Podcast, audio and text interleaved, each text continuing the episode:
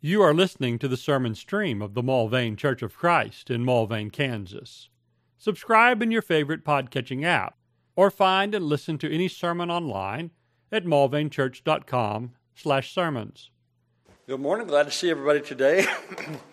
today we're going to be speaking in the area of Bible authority and the application of Bible authority. Last time I was here, which was two weeks ago, I thank Rick for filling in last week as I was uh, down checking on the family and seeing how things are going there, and things are going pretty well. Uh, so, two weeks ago, I spoke on the fact that there is a pattern. We saw that there's a pattern of God's words. There always has been uh, one for uh, people to follow. Uh, in the New Testament, we're given the instruction in Hebrews 8 as instructive for us. What was said to Moses in Exodus that it was to be careful to make all things by the pattern shown on the mountaintop. And so we have for us in the New Testament the pattern of sound words that Paul told Timothy to follow. Now, those are words that are in faith and love in Christ Jesus, but they're a pattern of how Christianity is to be lived and applied in the world today. So we know that salvation is by faith in Christ. And certainly today we've had uh, a number of songs and have more to come on our relationship with Christ and our faith in Christ. The just shall live by faith. Well, this is an ex- exercise today in reasoning by what God said and reasoning in the way of faith. Uh, there's a proverb, it's Proverb 3, it's a famous one. You'll, you'll know it as I read it. Proverb 3, 5, 6, and 7. Trust in the Lord with all your heart, and do not lean on your own understanding. In all your ways, acknowledge Him, and He will make your path straight. Do not be wise in your own eyes. Fear the Lord and turn away from evil. That general instruction is one that is still for us today and for the faithful to have always followed. Trust in the Lord. Don't, under, don't lean on your own understanding. Uh, follow His way, and He'll lead you right. Don't be wise in your own eyes.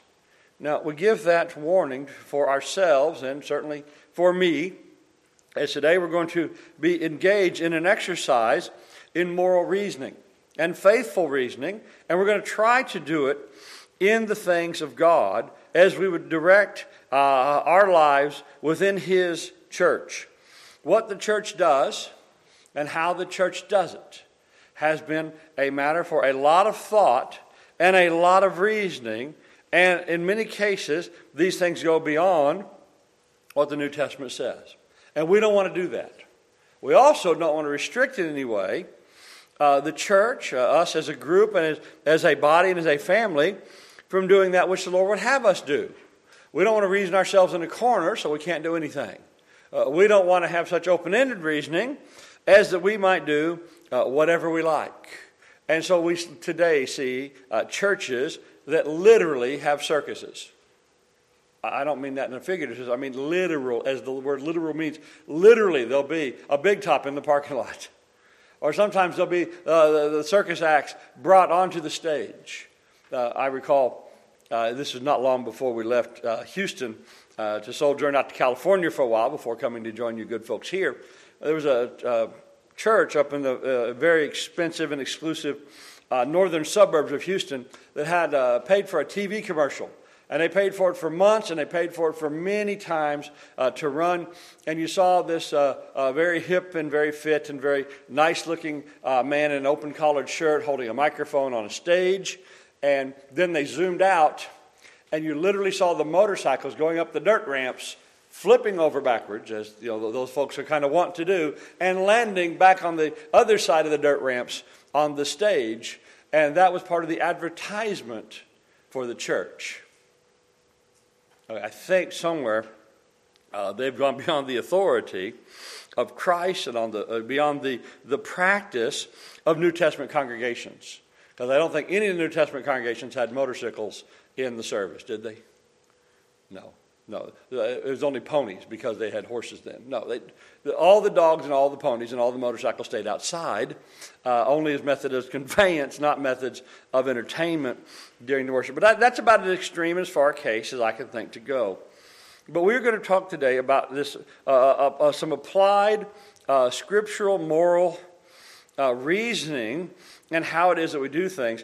And I don't think we need to have, for the church, and what we decide to do, a, a set of uh, you know esoteric logical things uh, that uh, we have a vocabulary that nobody can understand. Uh, or we have we make it like uh, case law where only the lawyers need to get involved to sort it out for us and tell us the conclusions i don't think we need to have either one of those type of things but we do need to have i think the kind of things that we use in just normal everyday life normal everyday situations in normal, everyday understanding. And I think God speaks to us in those kind of ways. And so today we're going to talk about inclusions and exclusions as related to the things that God has told us to do. Now, in the past, you may have heard lessons on the same topic, and they would have been called generic and specific authority. But then we spent a number of minutes explaining what generic and specific authority mean. Well, that's the kind of specialized vocabulary which might be useful, and these technical things are helpful, I think, at times. But also, if we have to spend that much time in the vocabulary, maybe it's gone beyond helpful. So, a general thing eh, or an inclusive thing basically means that when we deal with something that God has told us to do, that we can do anything or everything included in that. And so uh, there are uh, everything that's authorized contains included things. It'll also contain excluded things. And I think on the whole, that'll be fig- pretty well able to figure out. So authorized things have with it everything needed to carry it out. If you're authorized to do a thing, you're authorized to do all the pieces and parts of it. You're authorized to do whatever it takes to get that job done, whether that's some funding, or whether that's some time, or whether that's, uh, that's some additional uh, things that go with it. And so uh, we can do all the parts and portions of a thing that is necessary. And so if we're told to go, for instance, go and preach the gospel, uh, famous case here, uh, what would it take uh, in to go? Well, it might take some shoes, right? we're going to walk. Uh, might take. It might include the horse, or it might include that motorcycle. You know, get it off the stage, get it out in the parking lot, and load it up with a passenger, and, and, and use it to ferry somebody out there to teach the gospel. Or it might include a car. Or in modern times, it might include a plane. I suppose we ever have a colony on the moon, go preach the gospel would include what? The space shuttle, right? Hadn't yet, but it might. And so, uh, it's a it, whatever thing is necessary with that thing, go and do that thing. But when we're told to do a thing, it also excludes a number of other things. And so go has a lot that goes with it. But go only works when you go. And so what if you don't go? Well, you're not following uh, the instruction. And so go does not include not go. And so everything includes a thing and a, a, a thing that's forbidden with it. Uh, sometimes, sometimes our things are directly told of what is forbidden. We're told, not this, not this, not this, not this. And so, for instance, Ephesians 5, uh, here are some things forbidden in the Christian life. Do not let immorality or impurity or greed even be named among you. So, nothing we're going to do as a Christian can include immorality, impurity, and greed. I recall again thinking of things that just beyond the pale, because often at the extremes things are most clearly seen. Uh, there was a group of ladies who uh, took their clothes off for a living, and they decided to do that for Jesus. Well, um, I'm thinking the immorality, impurity, and greed prohibita- pro, uh, prohibitions here, that'd take that right off the table, wouldn't it?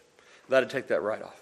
Um, I would think some of the things of impurity and greed. Uh, it's been true in a lot of places uh, that the church, one of the big church fundraisers for some congregations is a very large raffles, which appeal to people, you know, winning the raffle to get money for the church. You're appealing to their greed to fund the church. I would think maybe that would be off the table. Uh, as you go on in verse 7, uh, here in Ephesians 5, don't be partakers of, of, things that are evil. In verse 11, don't uh, participate in the unfruitful deeds of darkness, but instead expose them. Verse 17, don't be foolish, but understand what the will of the Lord is. And verse 18, don't get drunk with wine, for this is dissipation. Be filled with the Holy Spirit. And so things that are prohibited. Don't work with evil. Yeah, but, but there is a great fundraising opportunity if we work, you know, down here with whatever brewing company. Well, maybe we ought to pass on that opportunity. Uh, don't participate in things that are foolish. Don't be drunk. Again, I think things are best maybe explained at the edge.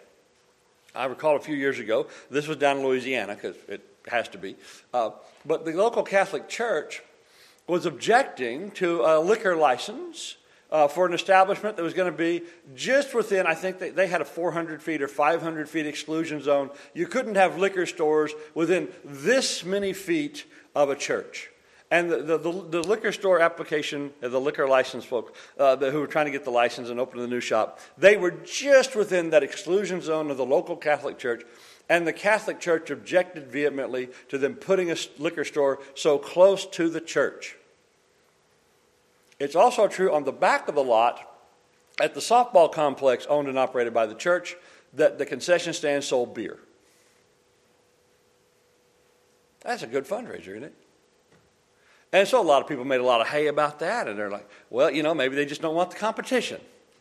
And so uh, basically brought religion, the religion of Christ into uh, ill repute because of these, because of these things. And so we have things forbidden, but eh, some some do them otherwise. And then also we have uh, some things not just directly forbidden, but we're reading in one passage about a thing, and we think, oh, that'll be great. But then there's another passage, there's another passage uh, which will uh, have that thing uh, to be excluded.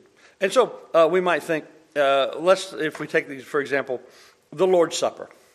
We are authorized to have the Lord's Supper. And so, what goes with the Lord's Supper? Well, we have the unleavened bread and we have the fruit of the vine. We're going to need a couple of things with that. Historically, we've had what?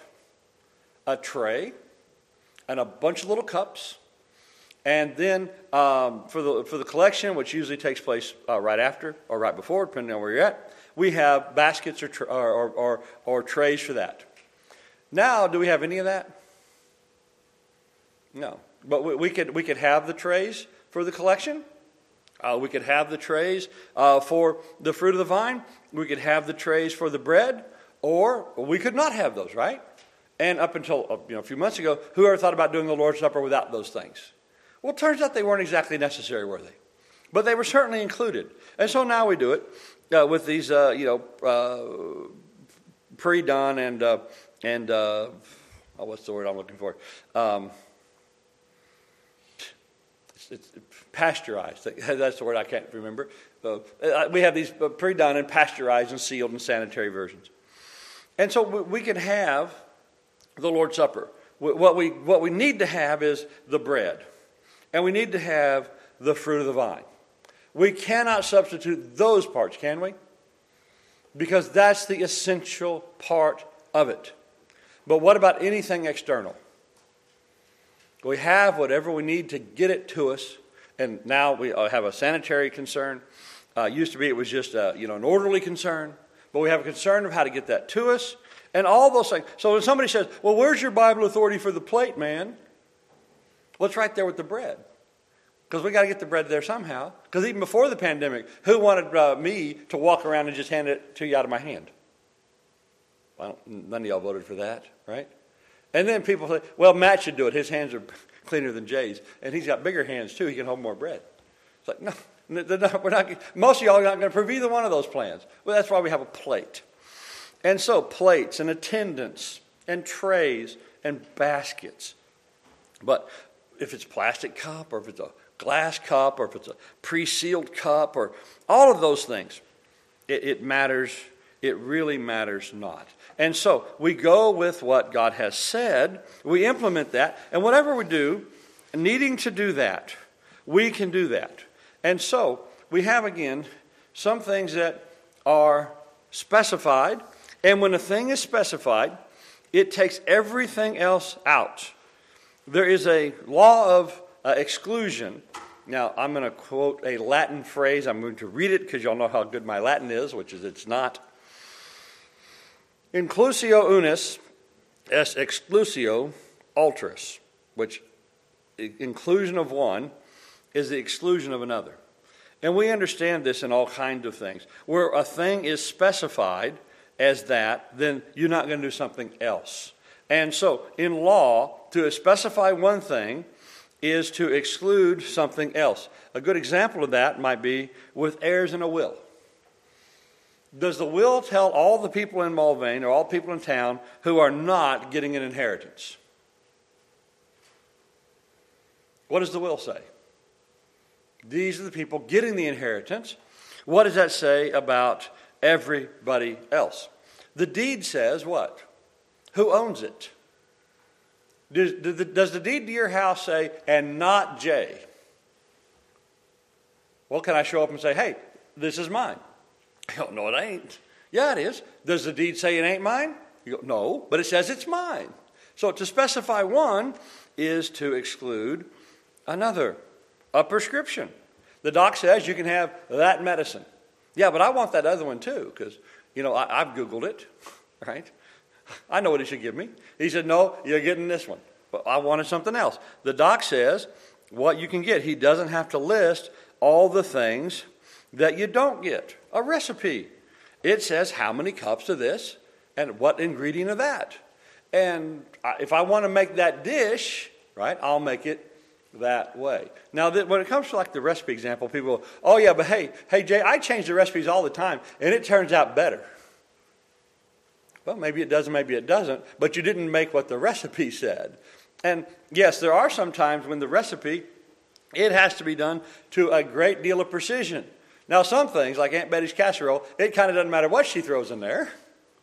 And we're all going to tell her it's good, right? Even if there is way too much okra. We're going to tell her, because it's Aunt Betty's, we're going to tell her it's all good. But there's other times where, you know, it really does matter. A friend of mine, his wife is an excellent cook, and I'm there uh, several times a year. They make at Christmas the absolutely best peanut brittle you've ever had. It is unbelievable. It is better than anything I've ever seen in the store. It is great and it is fresh, and it doesn't last the rest of the day. And her recipe is so precise that it requires a thermometer. you got to get that sugar to the exact, and when that sugar hits the exact number, then you do the next step. And if you get it too soon or you get it too late, but if you want to make it by the recipe, you're going to do that. So, yes, I know people change all kinds of things. But what we find is when it comes to the scripture, I think we should probably keep closer to it, like most of these things, instead of trying to find the example where we're just regularly do what we want as long as it's in the general ballpark. So, here's some, here's some examples in Scripture where something is specifically mentioned as excluded. And so the Bible, if it says one thing, it doesn't have to specifically exclude something else. But oftentimes, for clarity, it does. So, like this Matthew 4 and 10. Jesus said to him, Begone, Satan, it is written, You shall worship the Lord God and serve him only. Now, if it just would have said, You shall worship the Lord God, what would some folks say? Well, I'll worship God. Also Jupiter. also Venus. I hear that Bacchus, they got a good thing going on Thursdays down at the Bacchus temple. No, uh, we just worship God and God alone, like the commandment you shall serve no other God. And so we do have sometimes, again, not always, but sometimes for absolute clarity, we have the exclusions stated. So this is where, and you know I can't do this sermon without talking about sending your son to the store, right? It's a requirement. If I send my son to the store and I tell him get chicken, I tell him get rotel and get some tortillas, get that. What can he get? He can and should get exactly those things, right? Now, does it matter uh, how much chicken or what kind? Well, if he knows that we're making chicken enchiladas, he probably ought not buy chicken legs, right? But he'll need some sense, some sense to buy. But he's going to buy chicken. He's not going to buy beef or pork or the rest. He's going to buy chicken. When I tell him to buy the tortillas, he knows because he knows me, his father, he knows which brand I like. It's the Kroger brand because we get the store discount with James. But also, he knows I like the big ones. So get the burrito size. And he knows exactly where those are because he's done it with me over and over. So he would know. I wouldn't have to tell him all the, all the tortillas not to get because he knows it's for me. He knows which ones to get because of other experience. And that's how the Bible works. Sometimes, again, we don't get it all in one passage. We get it uh, this here and we get some in another passage. Well, he's familiar. And then also get the rotel. Now, they got about six versions of that, so I might need to specify if I really care. Right? Now, if I send him down there to do that, and he says, Hey, can I get something else? And I hand him a $50 bill, or if I just hand him my bank card, what do we know is going to happen? Well, there's going to be four bags of Doritos and some other things in that buggy. We know that, right? But he's asked, What if I tell him just that? Well, then today is not Dorito day. He's disappointed because every day for him is Dorito day. But if I specify, if I don't specify, he has more freedom. If I give him, you know, an overabundance of money for what I bought, and and and, uh, and we have a past practice, and he can buy a few extra things, then there'd be some liberty. But this is how life works. We know when it's okay to do extra, we know when it's not. With the scriptures, we know with what God has said, that's fine. We know a lot of times He's specified no, and so we're going to be careful to do what God does. Again, leaning not on our own understanding, but His. We're going to go where what He has said, and we're specifically and specially going to avoid the things He says to avoid. So, for instance, here's this passage. Uh, again, the exclusion is directly stated let marriage be held in honor among all. And it says that the marriage bed is undefiled. But then there's the specific exclusion of anything else. But fornicators and adulterers, God will judge. So, yes, sometimes God goes ahead and specifies the forbidden. He doesn't always, but sometimes He does. Or this, uh, Philippians 4 Rejoice in the Lord always, and again I say rejoice. Let your forbearing spirit be made known to all men, the Lord is near. Be anxious for nothing, but in everything, so no anxiety. With prayer and supplication, with thanksgiving, let your requests be made known to God. So here, here's how to live not an anxiety, with rejoicing, with forbearing, with prayer, with supplication, with thanksgiving, with request. There's a long list of do's, but there's also the exclusion of the don't. And so, what we'll note with these passages, these are some uh, actually exceptions where the exclusion is stated, but most of the time, the, inclu- the exclusion is implied such as remember the Sabbath, keep it holy. Well, what did that say about Monday? Well, what it, what it says without saying is go to work. That's what it says. But it doesn't say anything about Monday being holy. And so, in, in time and again, the exclusion is normally implied. So, we think about how that works, and we'll go through these quickly. You probably uh, are familiar with these, these uh, Bible cases, such as Noah built an ark. Well, what can he build? An ark. Can he build a rowboat, a sailboat, a paddle boat, a canoe? No. He can build an ark. He's to make it out of gopher wood. Don't know what that was, but I guess he did. So, not oak, not poplar, not cedar, not balsa, not any other thing in the forest, but what kind of wood? Make it there. So, make the ark. Now, on the Passover, take a lamb without blemish, it's one year old, it's a male, it's to be offered on the first day, on the first month, on the 14th day. And so, what are we going to change there? are we going to bring a, a, a, pig or a chicken or a heifer?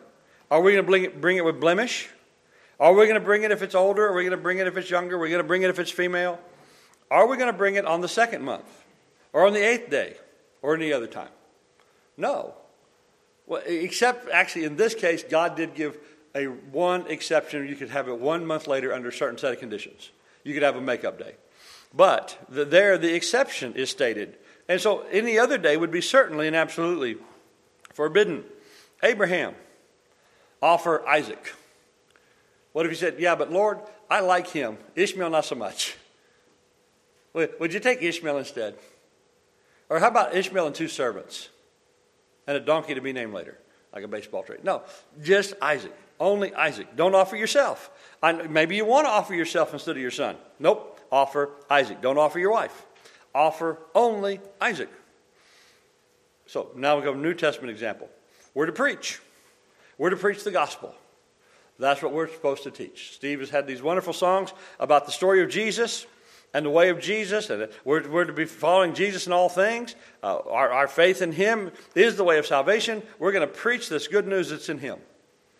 So we're to, we're, we cannot preach traditions or human philosophy or speculations or opinions. Uh, my job is to preach about Jesus. Now, would it matter if I did it in Mark this week and Luke next week? I'm, I'm preaching Jesus. What if I'm preaching the book of Philippians? I'm, I'm preaching the message of Jesus. So I'm to preach the gospel. I'm to preach the way of salvation. And there it is believe. I could also add repent if I wanted and be baptized, but I quote Mark 16, 16 here uh, believe and be baptized. What if I taught only faith with nothing else, nothing behind it? What if I taught uh, just uh, be moral, be good, be nice? What if I taught the Ten Commandments? What if, like Acts 15 2, uh, I, I stood up like those men in Antioch and said, Unless you keep the custom of Moses, you can't be saved? Well, we've been studying Galatians on our Thursday night study. Paul's trying to run those guys out of the Galatian churches. And he withstood those who taught that in Antioch. And so we're going to teach this way of salvation. We're going to teach what the text says and not other. We, we have a baptism that we teach. And there's many passages about baptism. We put them all together. It's quite obvious just by the definition of the word and the practice that was involved. We are going to bury people in water. We won't sprinkle them. We're not going to substitute that. And we're not going to pour on them. And we're not just going to pray over them uh, and have some kind of, you know, virtual baptism type thing. We're going to do an actual burial in water. And, and because these things are specified, who would accept substitution? I would hope we would not. Now, briefly, we have the work of the church. We have the five acts uh, uh, uh, uh that are uh, we do when we come together on Sundays. I suppose actually we could add worship here as well, make it six, but. Um, singing and teaching, I think, kind of cover that. But we might actually, some, some might specify worship as well. But in any case, we're to teach. We find the, the, the, brethren coming together to hear, hear the teaching of the apostles and the words spoken beforehand by the apostles and prophets. We're to do that. We're to give, and we do that. Uh, we are to, to pray, and we have many passages, and we're to sing. I got 15 New Testament passages that mention singing. My only New Testament passage at all uh, that mentions playing uh, in the book of Revelation, uh, I have angels in heaven uh, with harps, which is uh, reminiscent of the old uh, worship in the temple, and that's the only place of, of worship music in the New Testament that isn't singing. It's in heaven by angels. It's not talking about the church on earth. The other mentions of playing in the New Testament, which it does mention several, it's all carnal things and they're not church related, but, just mention of people in carnal situations uh, with instrumental music. So the church is a singing institution. 15 passages I can find, and prophecies I can find, but not the church playing. And the Lord's Supper. Well, what would we, what would we have instead of that? Well, we could have, like some places, have the motorcycles making the circus show, turning flips on the stage. We'd have to get a little bigger building. Um, we'd have to get a little better ventilation. Maybe we just have the BMX guys just do a big jump instead of the motorcycle guys. We wouldn't need as much space. No, we wouldn't do that. We wouldn't turn it into that. But we wouldn't have, you know, the things of the Old Testament, animal sacrifices. We wouldn't have the incense. Um, we wouldn't have uh, uh, adoration of images and so, so many of those things. Uh, when we go to, to, Catholic churches in particular, we see so many vestiges both of Old Testament uh, Jewish religion and we see vestiges of paganism. Both of them held over into what's supposed to be the Church of Jesus Christ. Uh, in so many Protestant places, it's bands and organs, and, and the instruments drown out the singing. Or in so many other places, it's not the Lord's Supper that's the main thing that gets people together to have a communion meal. It's a common meal. And that's not in the text as well. So, Lord's Supper, we find it only on the first day of the week, very much like the Sabbath. Like the Sabbath, it's a first day of the week activity. Why would we do it on another day?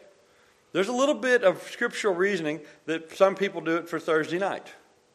But uh, what we find is that's, that is uh, pre church. It's actually a Jewish Passover they took on a Thursday night, not the Lord's Supper, even though Jesus did institute there and show them what they would be doing in the kingdom and freshly and new. But uh, many take the Lord's Supper at other times. But they don't take it each Lord's Day, but on a quarter system or biannually, or some places even just once annually. Actually, I, in, when I lived in Houston, again going back a ways, I knew a lady who was in a church. They had not taken the Lord's Supper at that congregation in anyone's memory. Nobody could remember the last time they'd done it. And she suggested maybe they should, and had a little bit of disagreement with the pastor of that church. But we have the bread, we have the fruit of the vine. So we might say, hey, uh, we could have roast lamb. Jesus is the Lamb of God, He's a sacrifice. Well, let's have some lamb. I guarantee you, any way we prepared lamb would be more tasty than that current wafer. But we, we, we don't have it for the enjoyment of it, do we? Because there's a whole lot of things that are more enjoyable than that wafer as far as a physical experience.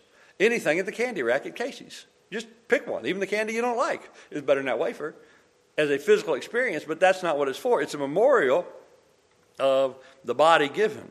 And the fruit of the vine is a memory of the blood given. And when we have other things that would not have that sim- symbolism, it would not follow the instruction. Funding. Here's the thing what do churches do to get money? You just name it. Some churches done it to get money. What do we have in the New Testament? Only a voluntary giving. Only a voluntary giving. We don't have anything else. We have a Lord's Day contribution of uh, voluntary giving. Our, our great work. It's preaching. It's teaching the lost, worshiping God, it's, and teaching. And so we have passage after passage about teaching. I hope at times that, you know, when I say things that are kind of funny, I hope you at least recognize I'm, you know, trying to get the point with a little humor. But I can't get up here and give a, sh- a stage show. And there's probably better, you know, I, I, know people that'll do a better job at that than me, right? If, they, if you want to laugh, if that's the main thing, or if you want to be uh, informed, uh, you can probably get better lecturers who give out information. But our, our, our mission is to teach about Jesus to the lost. And other things beyond that are not in our brief. We edify the saints, we give relief to the needy saints. These things are specified. We would not do otherwise. And we should not substitute another things. Now, talking about though, that was where a thing is specified, and so there's other things excluded. But we also know when a thing is said, and we'll go back to a few of these same examples. When a thing is said, we can do all, that all that's included in carrying it out. So Noah was to make an ark. With ark, there's a specification of ark and a rejection of all the other kind of boats, right? But what's in make? What's included in make? Uh, uh so when I see people who build things, I'm, I'm often impressed by the amount and the, co- the cost and the quality of the tools. And the bigger the outfit, the more tools they got. And if you're going to build something the size of the ark, what kind of tools would that take? Uh, so, does make include what? Well, I'm guessing pulleys and ropes and saws. And if you're going to put pitch on both sides, I'm guessing there's a whole bunch of paintbrushes involved, right? Did Noah have to ask God, God, do you mind if I use a paintbrush? Or, God, I'm going to seal the whole bottom of this boat with pitch. God, do you mind if I use a mop? No, what's all that in, included in? Make, right? So if we need a mop to spread around pitch on the bottom, if we need a paintbrush to get it up on, the higher walls of the uh, inside and outside, if we need scaffolding, uh, I mean, how tall is this thing? And you got to get pitch all the way up the whole side of the thing. You know, Noah built a big old floating building, didn't he? How much, what kind of tools would it take to do that? Well, they're all included because God said, do what? Make it. And so, whatever, whatever it took to build and make, so, the Great Commission we mentioned, the, the, the one we probably most often use go. Well, I can walk, I can ride, I can fly, I can sail, I can take a boat. In my, in my work to preach the gospel, I have taken planes and trains and automobiles and ferries and uh, streetcars, and I've walked. I've taken taxis. I've taken my own car. I don't think I've ever gone on a motorcycle. But just about, if it's some kind of way to get there, I myself have used most of them. And that's all part of what? Go. And if we came up with a new kind of way to go, uh, would we need to ask about that or could we just go in that too? So go. Teach. I'm teaching. Today's the sermon. We got, we got sermons in the New Testament. And we, got, uh, we have Bible class setups. And we sometimes teach individually and we sometimes teach in groups. Uh, sometimes it's on the radio. Uh, we put these in a podcast. Uh, some places they have the TV. This building behind me used to have a, blackboard when that was state of the art. And the preachers used to have their big charts made on sheets, right? And so uh, that's part of it too. Uh, paper handouts. Uh, we put we make the videos. We put it on the web. Uh, what if we have an app? If we had an app for that, I'd use that too. Because the idea is to teach. And do we need specification of every different way and method to teach? It's all there in teach. Baptize. Does it matter? The Bible care if it's in a river? I baptize a guy in a river. I baptize a guy in a pond. I baptized a lady in a, in a bathtub. I baptized them inside and outside. The one day it was snowing in a polluted East European river. I had to go take a shower afterwards because I was dirtier when I got out of the water than I went in. But it's a spiritual act, and she was cleaner than when she went in, at least in spirit. And so baptize. We need water, but what, what if it's a tub or a pool or an inflatable thing? It doesn't matter. It's all in there in baptize. Or assemble. Where can we assemble? Now, I could do that same list of all the places I've ever assembled with the saints, and you could too. How many different places and ways and times have you assembled with the saints? And it's all there in what? It's all in assemble. And meeting house in this part of the world, in this situation, seems to work best. I know some brethren in places, uh, meeting house would be like the worst idea they could ever have. Because the debt it would incur to have one, it's better to not have a meeting house. And so that, that's an expedient thing. It works for us, it might not work for them. Who needs a meeting house to assemble to worship the Lord? Well, technically, you don't need one, but it sure works well for us. And so on these things, it's general, and we do. So again, we talk about Lord's Supper a bit. We talk about the containers a bit and the and we, way we distribute now. But also, we do it first day of the week. Uh, so I've, on first day of the week, I've taken the Lord's Supper pretty early in the morning. I've also taken it pretty late in the evening and most of the hours in between, but as long as we're what? We're on the first day. What if we get into the second day of the week? Well, we've missed our opportunity. One will come back around. And so we have, again, what's included and what's excluded at the same time. Singing. What's excluded would be things not singing. I don't think we should be humming. Uh, myself, that's not singing. And definitely, we shouldn't uh, have the instruments. That just changes the nature of the whole thing. But we have to sing together. So we have a song leader. We have to know what to sing. We got to know. We could do it from memory. We have a, quite a few songs memorized. But I think it's better to have them printed. What if they're printed on the songbook? Or what if they're printed on the PowerPoint? What's the difference? Makes no difference. What if we all had our iPad? Everybody swipe over on your iPad to hymn 37. Well, if that worked, that worked. What if we all sang together? What if we sang in harmony? What if we sang, it, sang uh, in two parts? We're singing. We are singing. I think this is also why this congregational singing is why we don't have choirs. Because we're to sing, we're to participate, not to have someone sing for us. Lastly, and we could go on, but time, is, time has passed. On benevolence, we're told to relieve uh, the needy saints, we're told to visit that includes a lot of, with visiting to see how people are doing, that includes a lot. And relief includes just about anything that people might need. When you go to relieve the needy, when you go visit the sick, what might need to be done? It's, it can be a long list, right? But because we're relieving the needy and doing so much for them, does that say that we should be uh, giving to the non needy? No, we give to the needy. We relieve them in whatever distresses that they are in. And so, some cases that's giving cash. In some case, that's making taking them to the doctor. In some case, uh, that's you know uh, fixing the window so that you know the draft doesn't hit them uh, as they're sitting there in their chair. Uh, that might be uh, helping them pay the heating bill. There's all kind of things in relief, right? But because we do so much for these to whom we care to care for, that doesn't say uh, that we have permission to do whatever we want all the time with things that aren't relief of the needy or the sick. All right, so as we say, we want with good reasoning, sound reasoning, uh, uh, the kind of reasoning that you know we, we, don't we don't just make up this reasoning for church, and, and we also don't want to make this such a technical thing and, and detailed thing that nobody can figure it out, and we just need the doctors of the church to figure it out for us. But with the same kind of uh, faithful approach that we have in a stewardship of the blessings God gave us in this world and the way we deal with things normally, we deal with what the Scripture says. Because the Scripture is written to common people, not to lawyers and not to doctors of the law and not to you know, so called experts. But God's given us a direction that we can follow. And again, back to that proverb trust not, uh, trust the Lord with all your heart, and don't trust or lean on your own understanding. In all your ways, acknowledge Him and he'll make your path straight.